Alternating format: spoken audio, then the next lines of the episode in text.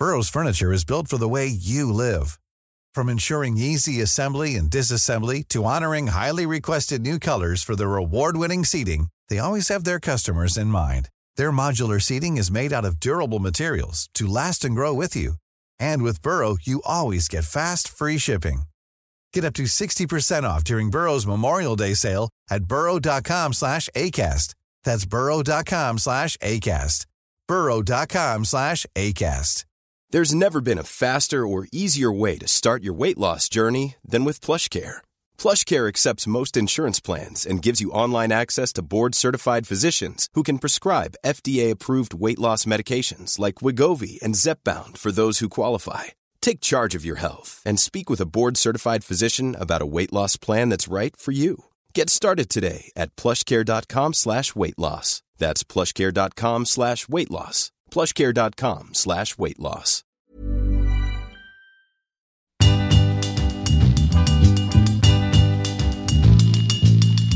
Hey guys, welcome back to Soul Sisters. I'm Dara Golub. I'm Jessie Katz. Hello, and today we have an uh, outstanding guest, Mm-hmm. Ute Lemper, who you know you might not be familiar with. She's an international singer, actress, um, cabaret performer.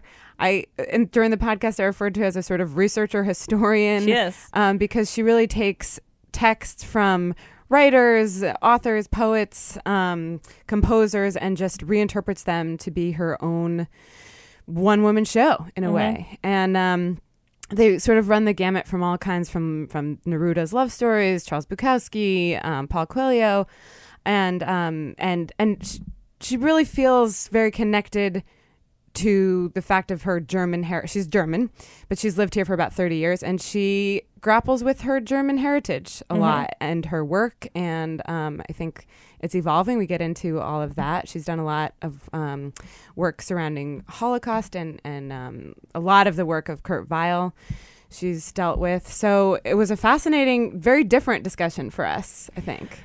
Yeah, uh, I loved it though. It's um, it's very refreshing to talk about politics with a guest, but not have it just be about Trump, for example. You know, to talk about global politics and history, and the sweeping the sweep of history in it. Yeah, Yeah. uh, and putting some things in perspective in doing that. you know? Yeah. yeah, it was fascinating. I I reached out the second that her name appeared in my inbox, um, announcing that she is going to be performing at Cafe Carlyle soon. I immediately wrote back and said we have to have her on the show, and then realized I wasn't sure I was that familiar with her work. Hmm. I just knew that her name was a big international name. Yeah. you know, she's just been one of those. Um, so it was great to dig into her work in advance of her coming in and then talk to her about it. Right. She has a show at the Carlyle, one of our favorite places um, to see music and to have a date night. Um, so she'll be doing the music of Marlene Dietrich there and sort of a, a whole and a show surrounding a very intimate experience she had with her. Um, so yeah, it's very it was very exciting to have her on the show. Yeah. So here she is, Ute Lemper on Soul Sisters.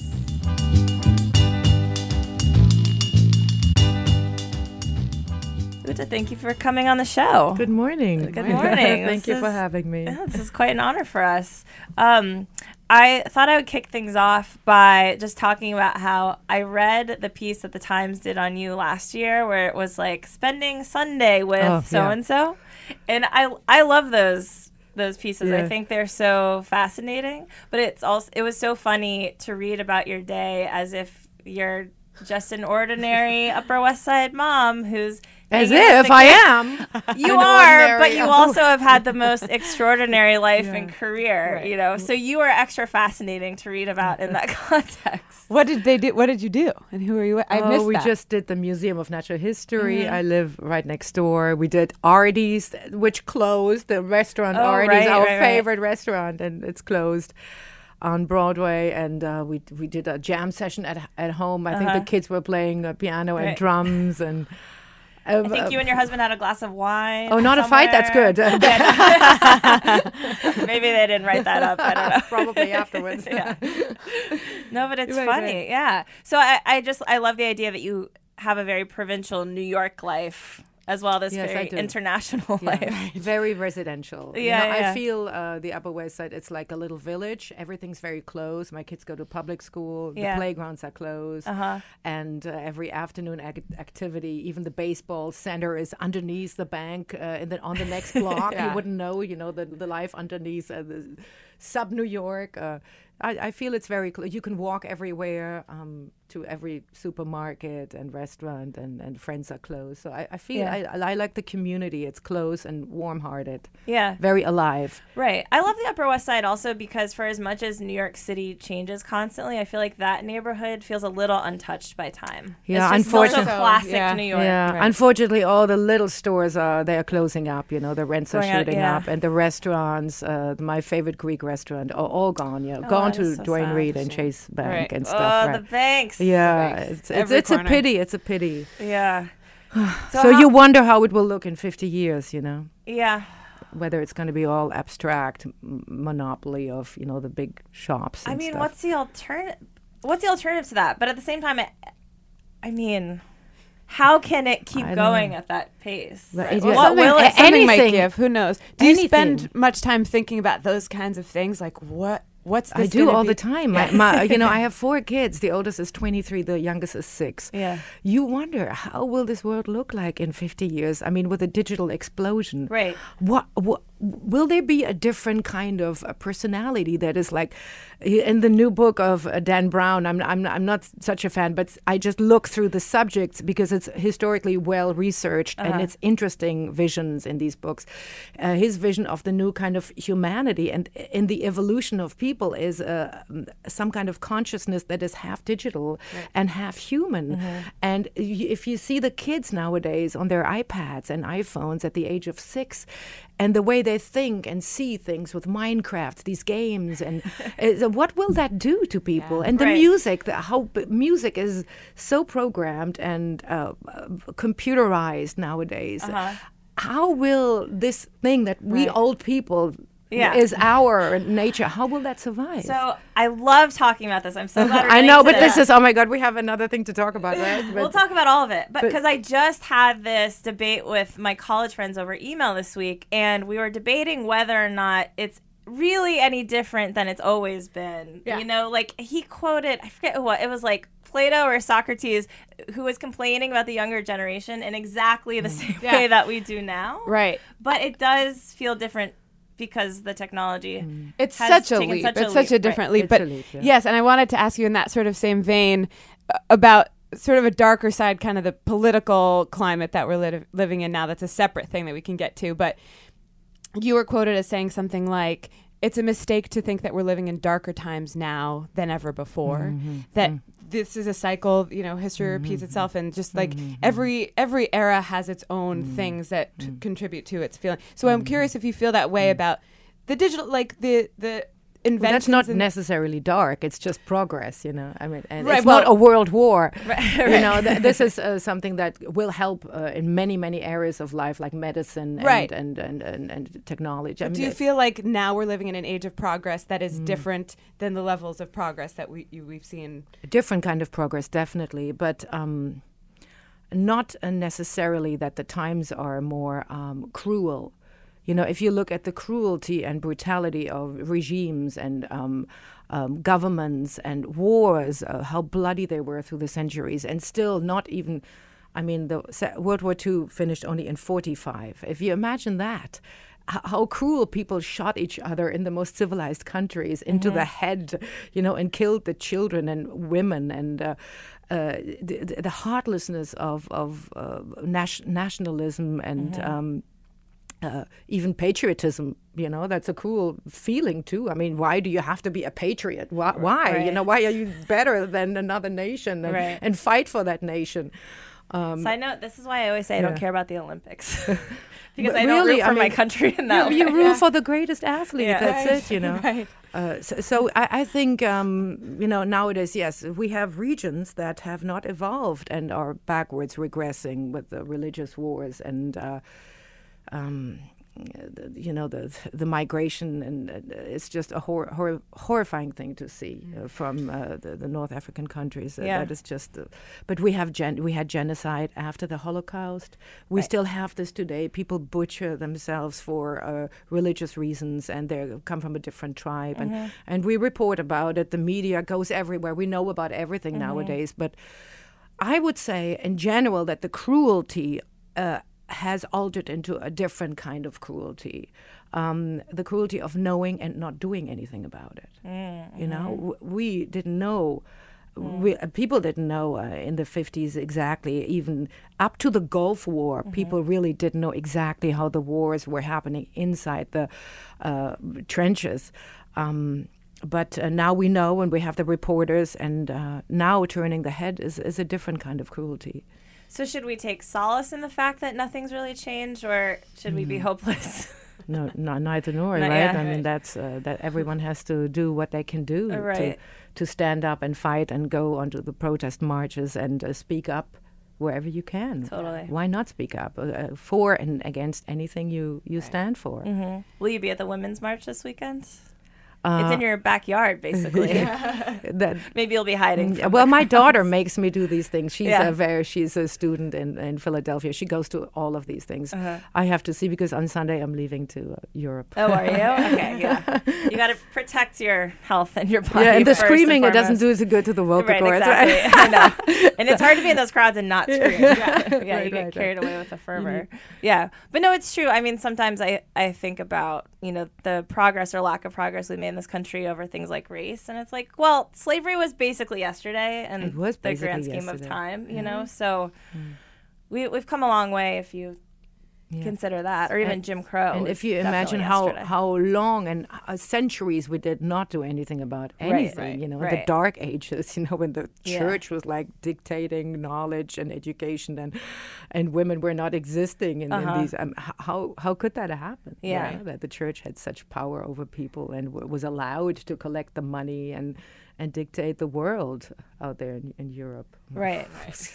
So I have a couple follow up questions, which they seem like Russian dolls to me. So the first one is how how do you approach issues that, like for example, uh, American politics today, as a German living in the United States who's raised children here? Do you is there some distance that you have on things like that, or you feel Well, just to- as affected and invested?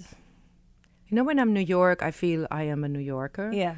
but um, I don't quite feel like an American. Okay. Got it. Yeah. Uh, I I have the European thing in me and the, and the heritage Uh-huh. and um, so uh, I look sometimes and I roll my eyes and think these Americans. right.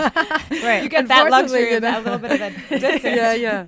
But then again, you know, my kids have American passports, and Right. Mm-hmm. uh, of course, we we love this country, and um, Well, yeah. It's, it's interesting. It seems that you've had a, a journey and an evolution of your own feeling about Germany and your heritage Mm. there that might be shifting. It, th- Yeah, that's a complicated thing too. I don't feel German. Right. I don't live in Germany for many, many, Mm. 35 years. But now, is that feeling slightly shifting because Mm. of just sort of the, the perception of Germany now with Angela Merkel is such a powerful Mm. Yeah, she's a leader. good- she's, a wonderful, yeah, she's, a wonderful model. a good one, yeah. um, and then She simultaneously the feeling that we have here is kind of a national shame now, you Yeah. know? Well, that's what they think out there, right? Right. Trump, yeah, I know, who's apparently from Germany, this little city down there, Oh, uh, right. South Germany. Um, Is that the Drumpf part of his name? You know, that was the original family name. Yeah, yeah, It, it was a different spelling at the Yeah. time. Yeah, um, you know, it, it's complicated. Uh, that's a personal thing that I feel uh, derooted from everything. I, I don't feel German anymore. I haven't lived there. I feel a little bit German, a little bit French. I lived many years in Paris. I definitely feel uh, New Yorker wise with the parts of American in me, and my kids uh, give me the American culture uh, every day, and I, I live it. But um, you know, I, I feel kind of isolated from everything. On a good day, that's uh, that is um, great, Uh-huh. and on a bad day, it, you can feel a little lonely. Yeah. But, is um, it good for the artists? I, I guess um, it is because I also travel everywhere in the world. My concerts are really literally Right. everywhere. S- South America, Australia, Asia, everywhere in Europe. And um, and I bring something uh, historical, unique, uh, very personal, existential journey through music to the people, and people are receptive for it. But a certain kind of people, uh, not not the big audience, I would say. And um, and I like that. I live in a niche, as they say, and uh, and that is true, also in a personal way. I I think, and I don't like uh, loud parties and a lot of people, and I, I like Cabaret. uh, Well, that, that atmosphere of no, and I don't actually do cabaret anywhere else but in New York. You know, I, I really play the concert halls and the and the arts festivals, and whether they're jazz or theater or classical music festivals. And uh, like last week, I played the Berlin Philharmonie, which is an most Im- important, beautiful Philharmonie uh, concert venue, like like the Carnegie Hall of New York. And it was built in the 50s by Karajan, the um, conductor who put it there at the Potsdamer Platz, where um, the Russian sector was. Uh, separated from the American sector. And it was in the no man's land. It was beginning of the Cold War. And he put it there as a symbol of freedom of art. And we put this right here to let you know and see we are continuing with our free uh, freedom of expression and art. And then it was for uh, 28 years that the wall was up. It was right next to the wall and was really a symbol. And now, since 89, it's down. It's, it's in, surrounded by, of course, busy life and big city life. But um, that was very special, and I performed there for the first time in 1988, still a year before the fall of the wall. So that was in that isolated situation, and it was so nice to be back, you know, almost uh, 25 years later with with uh, in a different Germany nowadays. Uh-huh. Was that um, having such a niche in your career? I, was describing you to someone earlier this morning as being an artist who's a very big deal to a certain kind of person, right? uh, Hmm, yeah, and and- all over the world, you know. Yeah. So your footprint is huge, but but you do have a lane Yeah. Hmm. that you found and stuck to. But was that always intentional? Did you ever try to break out of that and it didn't feel right or it didn't quite take and then you Hmm. came back? Well, I mean, I would have liked maybe to step over in a more uh, commercial territory here and there. Uh-huh.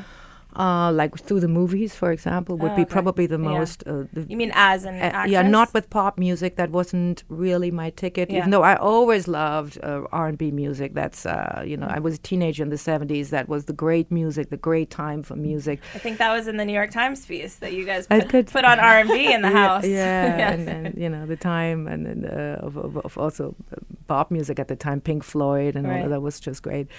Um, but with the movies, maybe that could have been a possibility. But then also, I got children, so there was a priority with Yeah. you know not to go in too far with that. But um, yes, I, I, I feel it was a natural journey. It started with a very selective project um, by Decca Universal Music to re-record the music that was banned by the Nazis, uh, Kurt Weill, Brecht, and then the Berlin Cabaret songs that really happened in the Weimar Republic. So that's a very uh, researched uh, kind of territory of music. And was that and- your own just will that you wanted to do that, or well, I sang some- that. I was in the beginning of my 20s and I lived in Berlin. It was in the middle of the 80s. Uh, I researched Kurt Weill. I wrote my first recital. And I wrote this evening myself with, with a pianist. We we performed in a theater, and uh, and then Decca had um, the idea to re-record this music. It was time, you know. It was uh, in the middle of the '80s. They wanted to bring out this music from uh, the Weimar Republic again, re-record it. It hadn't been redone since the '50s with Lotte Lenya and the Dietrich recordings. And um, I was the front person for this project. So they chose this young German uh, to do it. And um, at the same time, I was already in the theater area performing in Paris. And I was already an actress, uh, pretty much known in Europe, um, performing various uh, plays and musicals. And so and so that became very very popular. Like my, my son who's studying uh, mu- musicology uh, says oh, all my professors grew up with your music. And in the a- late 80s this was the album that broke the stigma of the german language because german language was not loved at all because of the nazis. So it, it, it 80% was german on this record and it was 50, uh, 50 weeks in the charts here in america uh, in the crossover charts Yeah. that exist. Not, I don't think it exists. and then, but then I had also the theater stuff, the movie stuff at the same time. And every time I reached out in a more um, popular field like Broadway in Chicago or the West End in, in London. I liked it, but it was a little unsatisfying at the heart to me. Right. How so? I felt the characters were stereotype. I had to Ah, fit into the production. I had to do what the directors uh, tell me, and Mm-hmm. uh, these uh, the, the clone productions. You know, even though I was the first one creating the part in in the London production, I still felt um, this is not as uh, deep and as free as I want to be on stage. Interesting. So um, I mean, there were certain parts like Sally Bowles in Cabaret. It's a Right, great part. fantastic. I love Right. that. Yeah, I played that in the '80s in Paris, and I, I, I really thought that was a wonderful part uh, with all the edges to it. But I'm most comfortable really in my own uh, shows. Well, you're also on top of being a performer and a musician and singer, actress. You're you inter- you're really a researcher and interpreter and and a historian in a way and putting together you know you've you've taken the works of you know Paul Coelho how do you say it? Paulo Coelho. Coelho. Yeah, which it sounds amazing nine secrets was yeah, that yeah. which sounds incredible and Bukowski and Neruda and all of Mm. these different thinkers and writers and create a show around that Mm. and so that's a very different art than you know Yeah, I'm crazy enough to do that because it's a completely uncommercial project. It- you're the just- real artist artist Right. well, reason. well, I just yeah. have that obsession, and then uh, and I just let it go. You know, my my intuition starts, and then it's like this uh, motor just goes, and um, and I don't censor it. I just let it go, and then out of the nothing, really, out of a white canvas, uh, comes weeks and weeks later a project. have you found a pattern in your life of what leads you to a certain yeah it all, everything comes out of uh, out of it's it's all an evolution. It it comes out of it out of the previous experience like I did uh, Astor Piazzolla music, the tango music with the six musicians from Buenos Aires. We did a world tour with his songs, and then I thought, uh, this is wonderful, but I want to create something new in that Latino American uh, feel of music t- between tango and Chilean and Brazilian music. And I worked with my bandoneonist uh, from Buenos Aires, and I thought, let's do the love poems of Pablo Neruda and create new music. Uh, besides, I had a great friendship with him, so we had a good time doing it, and uh, and it was uh, it just became this project that was uh, captivating me. It, uh, Neruda was a political person and stood uh, against fascism, and meant, means a lot to the European people, especially in Spain and and Italy, where fascism was still so apparent in the last century. And then out of the out of the, uh, Bukowski was bef- Bukowski was Bukowski. You say was before because I always thought there was a Brecht um, relation between Bukowski and Brecht, and um, um, the the completely.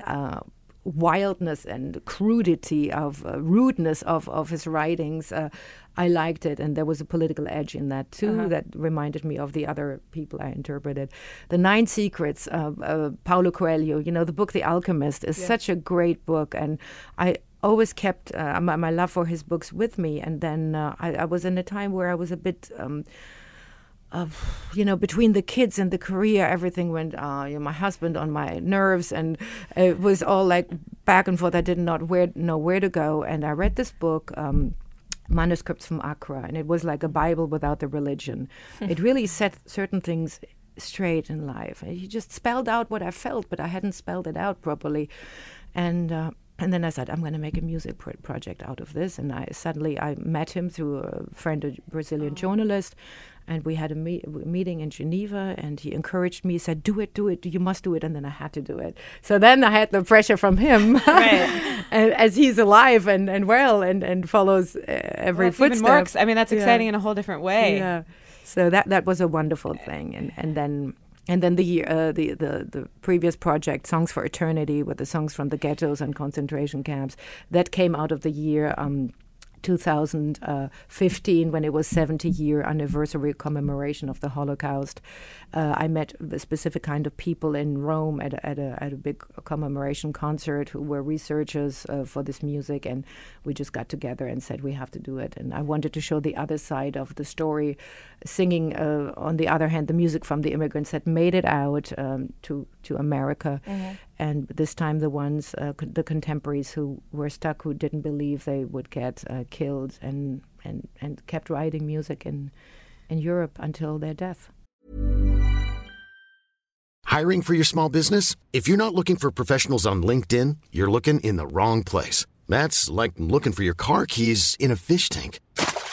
LinkedIn helps you hire professionals you can't find anywhere else, even those who aren't actively searching for a new job but might be open to the perfect role. In a given month, over 70% of LinkedIn users don't even visit other leading job sites. So start looking in the right place. With LinkedIn, you can hire professionals like a professional. Post your free job on linkedin.com slash people today. Burrow's furniture is built for the way you live. From ensuring easy assembly and disassembly to honoring highly requested new colors for their award-winning seating, they always have their customers in mind. Their modular seating is made out of durable materials to last and grow with you. And with Burrow, you always get fast, free shipping. Get up to 60% off during Burrow's Memorial Day sale at burrow.com slash ACAST. That's burrow.com slash ACAST. burrow.com slash ACAST. Can I ask? You left Germany early on, but what did you still carry with you of German history and Holocaust and your personal mm. relationship with all of that? Everything you know Yeah. it defines me as an artist the outrage and the grief and the pain about that to live with that you know? As it to be german i just used to hate to say that you know? People say oh germany is a fantastic country and we make great products and everything runs well. But there's also uh, a cloud over this identity that for me as a young person was really hard to swallow uh, not in the context that many times you would meet outside, uh, like a Jewish person, and the, that person didn't want to talk to you because you were German. Um, but because uh, reading through it, I just felt my personal confrontation was so much more heartbreaking and deeper than what my parents had given me, or my neighbors, or my generation, even. You know, where was the real personal grief about it? And then I started to. Uh, intertwine with my art projects uh, and and um, inspire the projects through this grief, and that was very important. With the Kurt Weill story, of course, uh, went along chronologically from the experiences in Germany, his music being burned, being denounced and uh, uh, accused, and all of that, and then his grief, leaving his home country and redefining himself later on uh, in France and America and uh, ma- many other contemporaries to him with the same story. And then, for some reason, I um, I always uh, you know I'm I'm n- not religious, but I always have lived with Jewish guys. You know, my first, second, third husband, whatever, how many I have, and uh, and uh, so I have like I inherited this heritage through my life because we do celebrate the Jewish holidays, and um, but I, I don't like any religion, but um, I um, I have a lot of respect for it and more. And for tradition. well, Because sometimes yes, celebrating the holidays can be more about tradition than. well, for me, it's really just about a, a celebration Yeah, and, and to exactly. celebrate the family. Right. But because the traditions are also questionable, a a lot of them are questionable, and they're built on old suspicions and uh, judgments and st- strange stories. The biblical stories, I'm not sure about those biblical stories. right. you know. Oh, right. we could get into t- Yeah. Jewish That- tradition. that's no, no, but, But- all of them, um, n- no matter what what tradition, you know, ma- no Right. matter Oh, what. sure. Yeah, and a lot of habits are established in life that are kind of empty and don't, that are not necessarily necessary. And then it's just the teaching of it to the children. It's I find it always uh, some kind of brainwashing. You just make them follow rules because they're written in stone in the books for centuries, but. Uh, why you know let, let if later on they want to follow it out Right. of an adulthood then they can but Yeah. but it's I find it always questionable to put the kid children into a system of thinking. Um, But it's a people. I mean, I think the reason why you're able to connect so deeply with the the past and the and the tragedy of the Holocaust and all of that be, is be, it was a people. That, that's what the Jewish thing is more about than than the actual, you know, yeah, um, observance. of course, I mean they And they were regarded as as a, as a race at the Right. time. You know that was the problem. And uh, it's a de- religion should be a dedication. Mm-hmm. It's a dedication to a certain way of life and uh, building It's of trust and family. and and huma- a a certain interpretation of humanity. And but it, it should never include alienating others. Right. I mean, that's that's the thing about any religion that gets me the most is that I'm torn because I respect everyone's beliefs, but if you believe in something absolutely, you're kind of inherently stating that someone else's belief is wrong. Like I get really stuck on that sometimes. Yeah, that, that religion, is a you know? complicated Yeah, concept. very yeah. complicated. Right. Um, what was your relationship with your family when you left Germany? You know, we had many taboos. Yeah. We, were- a lot of things were not talked about. There, there were children in the war, so there, Right. there was nothing to uh, accuse or dig into because they, they were- were kids. They were brought out uh, to the farmlands. You know, when the cities were bombed. Um, Were they pleased with your the direction you were going musically? Well, I'm the one definitely who uh, started making them more conscious about uh, what we have inherited. They kind of like ran away from it in a certain way. And, and refused to the, the, the deep confrontation with it. So I, I continued doing this, and uh, but like just about two weeks ago, there, there was Schindler's List was again in the TV, and f- at some point, uh, this the guy, uh, you know, uh, telling the uh, officer his name at the arrival in Auschwitz said the name Michael Lemper. And I said, Did I hear that well? You know? And then I researched in the uh, Holocaust uh, s- surviving uh, map, and there were like hundreds of Lempers that were. So, and I sent it to my parents because we don't know, you know, when did somebody decide to be Catholic or Yeah. uh, the, the roots are so broad in Europe. And I sent it to my parents, and they didn't react to it. I said, you know, look, at, you know, I mean, you don't know where we come from and what the storylines are of, of tribes and people and, and family trees. I thought it was very interesting. I always thought there was some, mm, you know, kind of A secret Jew? in yeah, a, a, a a secret Jew. yeah, A def- uh, there is n- not a secret Jew in me. There's a big Jew in me, and I'm very proud of it. No, but everything I stand for and I speak for, I definitely have a, a very much um, a love for that, and that comes probably Yeah. out of uh, my heritage. that- Absolutely. that, I Yeah. have. I want to do it. You know, I have the obligation. yeah. Mm-hmm. So tell us this Dietrich story. Yeah. Well, that is also. it's 30 years ago. Uh-huh. 1988. I lived in Paris. I just had finished Cabaret, and I was 24. And Was Paris your first move when you left? no, Vienna was first. Vienna was first, Austria, okay. and then there was Oh, Berlin in the studied 80s. I studied in, in Vienna, Vienna. okay. Then I went back to Berlin uh, at the height of the Cold War, and then I went to Paris. Okay. But I already was touring uh, pretty much. My first time in New York was 86, I think. Um, so um, every. Uh, and I got like the French Tony Award, the Moliere Award for being Sally Bowles, and Yeah. everyone said, "Oh my God, the new Marlene Dietrich, the new Marlene Dietrich." What are they talking about? There's this lady of legacy, of this glamorous Hollywood star. How could they say it? She was alive. She lived in Paris, Avenue de Montaigne. She was a recluse. She didn't go out, uh, but she was aware of everything that was going on in the theater world and movie world. And I send her a letter apologizing for these ridiculous comparisons and ex- humility that you had at that age what is astounding. you to do yeah, I just did because I, I you know, th- I know that her five confidants were like uh, fabulous. Um, uh, uh, gay dressers and, and makeup artists in the theater scene. So she had a, a very few um, confidants, young guys uh, who were helping her out with the household. And one of them I knew, and he said, You know, why don't you just write her a letter? If you just write on the postcard, Marlene Dietrich, Avenue de Montaigne, Paris, it will arrive, you know. funny. And the letter arrived. It was a, a little bit of a longer letter, also g- getting into the German history and, and how much I feel, uh, you know, that she, uh, I wanted to thank her for the inspiration that she also gave uh, to to women with her kind of masculine image of being the boss and taking care of things, you know, mm-hmm. besides being a sexy lady, you know. Right. She also did a lot after the war, didn't she? Like she took in immigrants, and I think. Oh, but she, you know, she was a, a she was an, an American soldier in the war.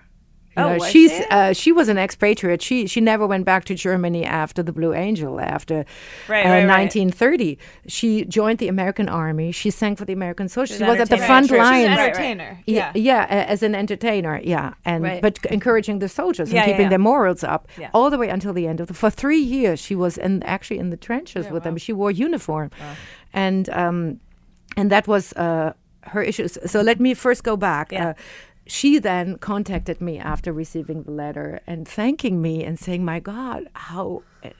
nice and wise your letter is and how old are you and and we and we spoke for 3 hours on the telephone Oh my God! she called me and we spoke for literally 3 hours and that's where she told me her life story, N- not like in an interview form, but she just was scattered with her thoughts. How she old was she then? She was 88. I want to like make a comparison to what that would be like today for like a young actress who's like, you know, all of a sudden becomes compared to Marilyn Monroe, Marilyn and she would be still. Uh, and then you uh, get to yeah, call and, yeah. and speak on the phone. Yeah, that, uh, and I was young. For me, like- it was I didn't in, uh, internalize it as much as I did through the course of the following thirty years Yeah. until today. Yeah.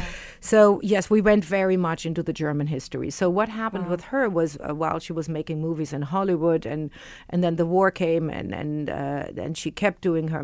She was with everyone, uh, and she also was with every man, leading man. She had them all, from uh, Jimmy Stewart to uh, Gary Cooper to John Wayne to Orson Welles to Yul Brynner and and Hemingway and the whole list of people, hundreds of them. You know, she was. Girls too. She was with Edith Piaf. She she just thought really? whoever is attractive, I want to make love Got to. yeah. that's what she said. it's kind of a very cool concept, right? Yeah. and uh, Especially when was that? That yeah, that was in the 50s? fifties, sixties, Yeah. into the seventies, and when then she, you know, got a little older Yeah. and I guess a little tired. pulled her heels a little bit. Yeah. but she was also still with Kennedy, by the way, John F. Kennedy. She was twenty years older than oh he was in those years in the sixties. Kennedy's another one who got around to Uh, that. or 50s, So it makes 60s, sense they would yeah. have got around with each other at some point. Uh, yeah, right. And uh, but anyway, so she we spoke about Germany, and uh, she went back in the 1960s. First, she did a movie with Billy Wilder in Berlin, A Foreign Affair, in the destroyed Berlin, which is an incredible movie with scenery of the real Berlin, completely bombed out. I don't think I know that And um, and she spoke about you know th- that she couldn't believe that was her Berlin from the Weimar time. There was nothing left but walls broken down and and the and the women who you know helped picking up the pieces. And that was only a year after the war that they shot the music uh, the movie in Berlin. And then she went back in the 60s to sing. You know when she started her world chanteuse career and Burt Bacharach was her her arranger her musical director crazy. her pianist. He was with her for 15 years uh, performing everywhere. So she went back to Berlin and she was booed. The people were with signs outside the theaters. Marlene, go home. Um, traitor. Sh- She had sung for the. She had fought for the enemy. You know that's what the Germans still Right. thought. It was 1960, 15, 15 years after the war, and um, they threw stink bombs at her, and there were bomb threats at the theaters. They did not know. Uh, they were so entrapped into the history being uh, Nazis and uh, marching for the Nazis and and finding everyone who was against as a traitor that still 15 years after they could, did not know. So they showed her hatred. And she was so broken, and she said, The Germans and I no longer speak the same language. Uh, and she did not go back there, only once for UNICEF and a, another peace gala, uh, international um, um, um, corporations and stuff, uh, and, but but n- never anything again, just purely German. And uh, and she said she she cried many many tears about it, and uh, she she had to give up her country, basically the way the Jews had in in the twenties. You know what V- Kurt Weill said: "Don't speak to me in German ever anymore." And I'm not Kurt, I'm Kurt now. No, I'm not. Everything had to go away from that painful past, being denou- denounced and uh, discriminated and uh, assaulted in your I'm own mistaken. country. Did she also have anti-Semitic views at the same time as wanting to fight for for? No, no, no, okay. All her uh, uh, uh, co- uh, co- co- collaborators were Jewish anyway. Yeah. You know, von Sternberg, she who did the Blue Angel, and Friedrich Hollander, who did uh, her main music, and uh, all Billy Wilder, and and uh, you know, Hollywood was made out of uh, Right. of immigrants from Europe, and a lot of them were Jewish, and uh, these were her best friends. Uh, no, no, she she, she was horrified. Uh, then she also said she when at the time being a soldier, she did not know really what happened in the concentration camps, but later on when she heard, she's she she was shivering and. Uh, and she couldn't not believe what the Germans had done. And she said also that she was uh, scared of capture. When she was in the front lines with the soldiers, she was afraid to be captured by the Germans. You know, what would they have done to an expatriate Right. fighting for the enemy? They Right. would have thrown her in the concentration camp too. Yeah. No, she definitely had, uh, and she she was asked many times after the Blue Angel come back to Germany to do more German movies. But then that was in the 30s when the Nazis were already in power, and she said there was no way I wanted to go back to to the Hitler nation and uh, with Leni Riefenstahl and do movies for the Germans. No way she wanted to go back. Yeah, they, they wanted to, to have her back, of course. So how she did- was clear with her Okay. um, political Yeah. allegiance. So Right. then, how did that call t- impact you going forward Hmm. then and to now? Well, a lot, lot, n- lots of things. I mean, uh, people always said, you know, because I haven't lived in, you know, to uh, more important, 1992. We go four years later when she died. Four years later, Did I you was ever meet her in person, never- or just never- the phone call? No, just the phone call. Okay. And the uh, I was in Berlin at that time, performing, uh, p- rehearsing the play, The Blue Angel, Marlene's play, The Blue Angel. I was Lola, her part. Uh, 10 days before the opening night, she passed away. She had a glorious funeral in Paris, in the Église de la Madeleine. Uh, mm, thousands of people came. And sh- then her last wish was to be buried in Berlin at the cemetery with her mother, where she was, you know, born. And so she was then brought to Berlin in the coffin, and six days before opening night, uh, I was at the funeral, laid a rose on her grave, and, and then I was Lola, and that was a haunted production. People still didn't want the Blue Angel back. We, we, we were slammed by the reviews. It was, was a horrible thing. People didn't know what to do. The Berliners wanted to give a street name, Marlene Dietrich, to the street where she was born, and the people in the street were protesting. It was 1992 now. Don't call our street Marlene Dietrich Straße. Wow. And only later, and after 2000, they called um, a big place, a space next to Potsdamer Platz, Marlene Dietrich Platz, you know, a square. Finally, they had accepted it. And 2001 was the big uh, 100 year anniversary for Marlene, and I was again, you know, the main artist in that show singing her songs. By that time now, they had celebrated her. They she was now back a symbol, a status symbol for Berlin. But look, it took took them how how many years it ta took them. So um, that that's for me where the uh, story f- uh, finalizes. You know, uh, first of all, with my Blue Angel in Berlin, her passing away, her funeral, and then uh, finally in 2001, again Friedrichstadtpalast Berlin, a united Berlin at the time, um, a, a different kind of Germany. Finally, they celebrated her. So things grew over time, and then last year. I got three offers. Um, Paris to play Marlene Dietrich in a play with Jean Gabin. But Jean Gabin was one of her main lovers and love affairs of her life. A cra- crazy relationship, f- fantastic play. But I would have to move to Paris. I said I can't do it. I have my my life is here. Uh, Yeah. Another thing in Montreal to play. A play, pa- play Marlene Dietrich and Edith Piaf. It's a play with the both of them, and uh, interesting. But I didn't like the way uh, the part was written out for Marlene. It was uh, very stereotype and not at all Didn't uh, feel true. Yeah, no. So I said I'm just gonna have to write my own thing. Great. Forget it, you know, That's forget how- it. So that's what I did, and that I did through the research with the uh, confrontation with these plays, and that that's what I did. So oh, that's here we so go. good. a great oh, that's such a good lesson. Yes, Yeah. ladies, just- if you're offered parts that don't feel right, write, Write your your own. own. yes. Write your own. Easier said than done, but if you have the opportunity, uh, do Right. it. Yeah. Well, if there is some special relationship with the part, you know, in my case, there is a special relationship, Yeah. and I have a, such an overview of her her life, and now 30 years later of my life, that has Right. somehow led me in very similar directions with living abroad, uh, Totally. l- Yeah. falling in love with America and the international culture, and being an international artist.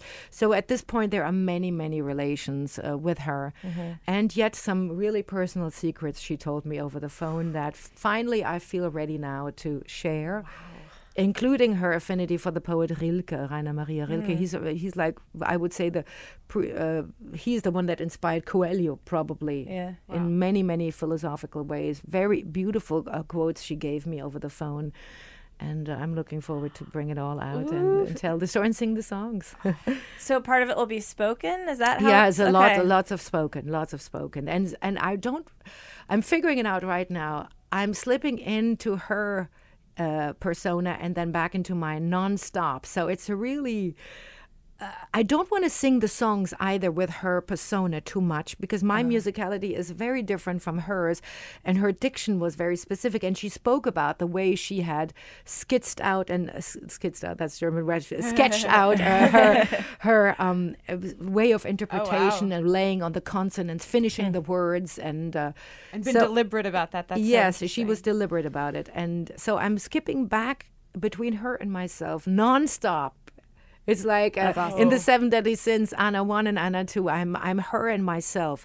But I still tell the stories in uh, from the m- me me story. I skip definitely into her persona and Uh-huh. tell it with her kind of voice, and then but I go back and forth uh, asking Within questions within no, within the song or within the dialogue, asking questions that are truly asked to her. And then I'm back and forth, so it's a bit of a Oh, awesome. it's a bit of an ego trip. Uh, I mean, like a, a co- conflictual ego, a Freudian, Yeah, a. Freudian Right, right, right. over ego, under ego. Exactly. Uh, and a you know. culmination of your life experience. In like Yes, this by now, very natural definitely. way. Yeah. Wow. Awesome. so that's going to be at the Cafe Carlyle. Our favorite place. February 27th through March 3rd. Something like Something that. like right, right, that, yeah, right. yeah. That's only the beginning. So that's for me like a really. I was going to ask. I'm yeah. trying to. I already have lots of uh, people bookings in the world. Oh, Well, that fantastic. is an interesting. I think it should be eventually a play. You know, it it, should be sounds an like off Broadway like play.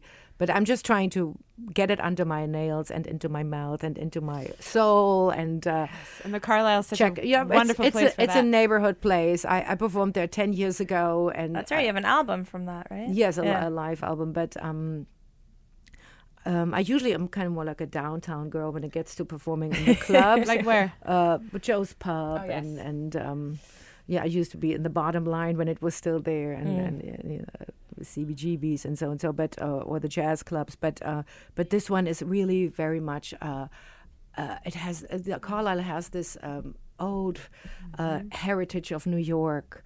There is something beautiful about the the, the, the reputation that for decades and decades the Car. So I think this show really fits well into the Carlyle, and so Yeah, for sure. let's try. even, even the young people in that room at the Carlyle feel like old souls. You know, there's and and the room with yeah. the with the uh, frescoes on the walls. Exactly. It's so Oh, yeah. beautiful. Yeah. Yeah. it has an old, Old Berlin world, feel old to it. old- yeah, yeah. for sure. yeah. Well, we can't wait to see it, Yes. and Thank can't wait to see what comes after that and where that Yeah. takes you. hmm Probably yeah. back all around the world. We'll, we'll s- I, I, it possi- is a possibility. Yeah. yeah. Yeah. Awesome. Yeah. Well, thank you so much for Thank being on you the very show. much for having me. Come on, babe, why don't we paint the town? I know that jazz, I'm gonna rouge my knees and roll my stockings down. I know that jazz, start the car, I know a whoopee spot where the gin is cold but the piano's hot. It's just a noisy hall where there's a nightly brawl and all but jazz.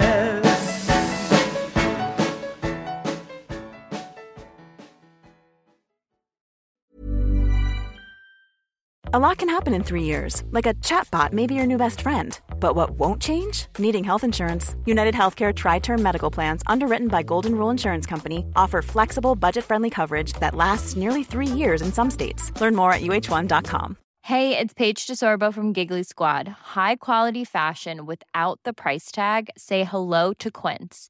I'm snagging high-end essentials like cozy cashmere sweaters, sleek leather jackets, fine jewelry, and so much more. With Quince being 50 to 80% less than similar brands. And they partner with factories that prioritize safe, ethical, and responsible manufacturing. I love that. Luxury quality within reach. Go to quince.com slash style to get free shipping and 365 day returns on your next order. Quince.com slash style.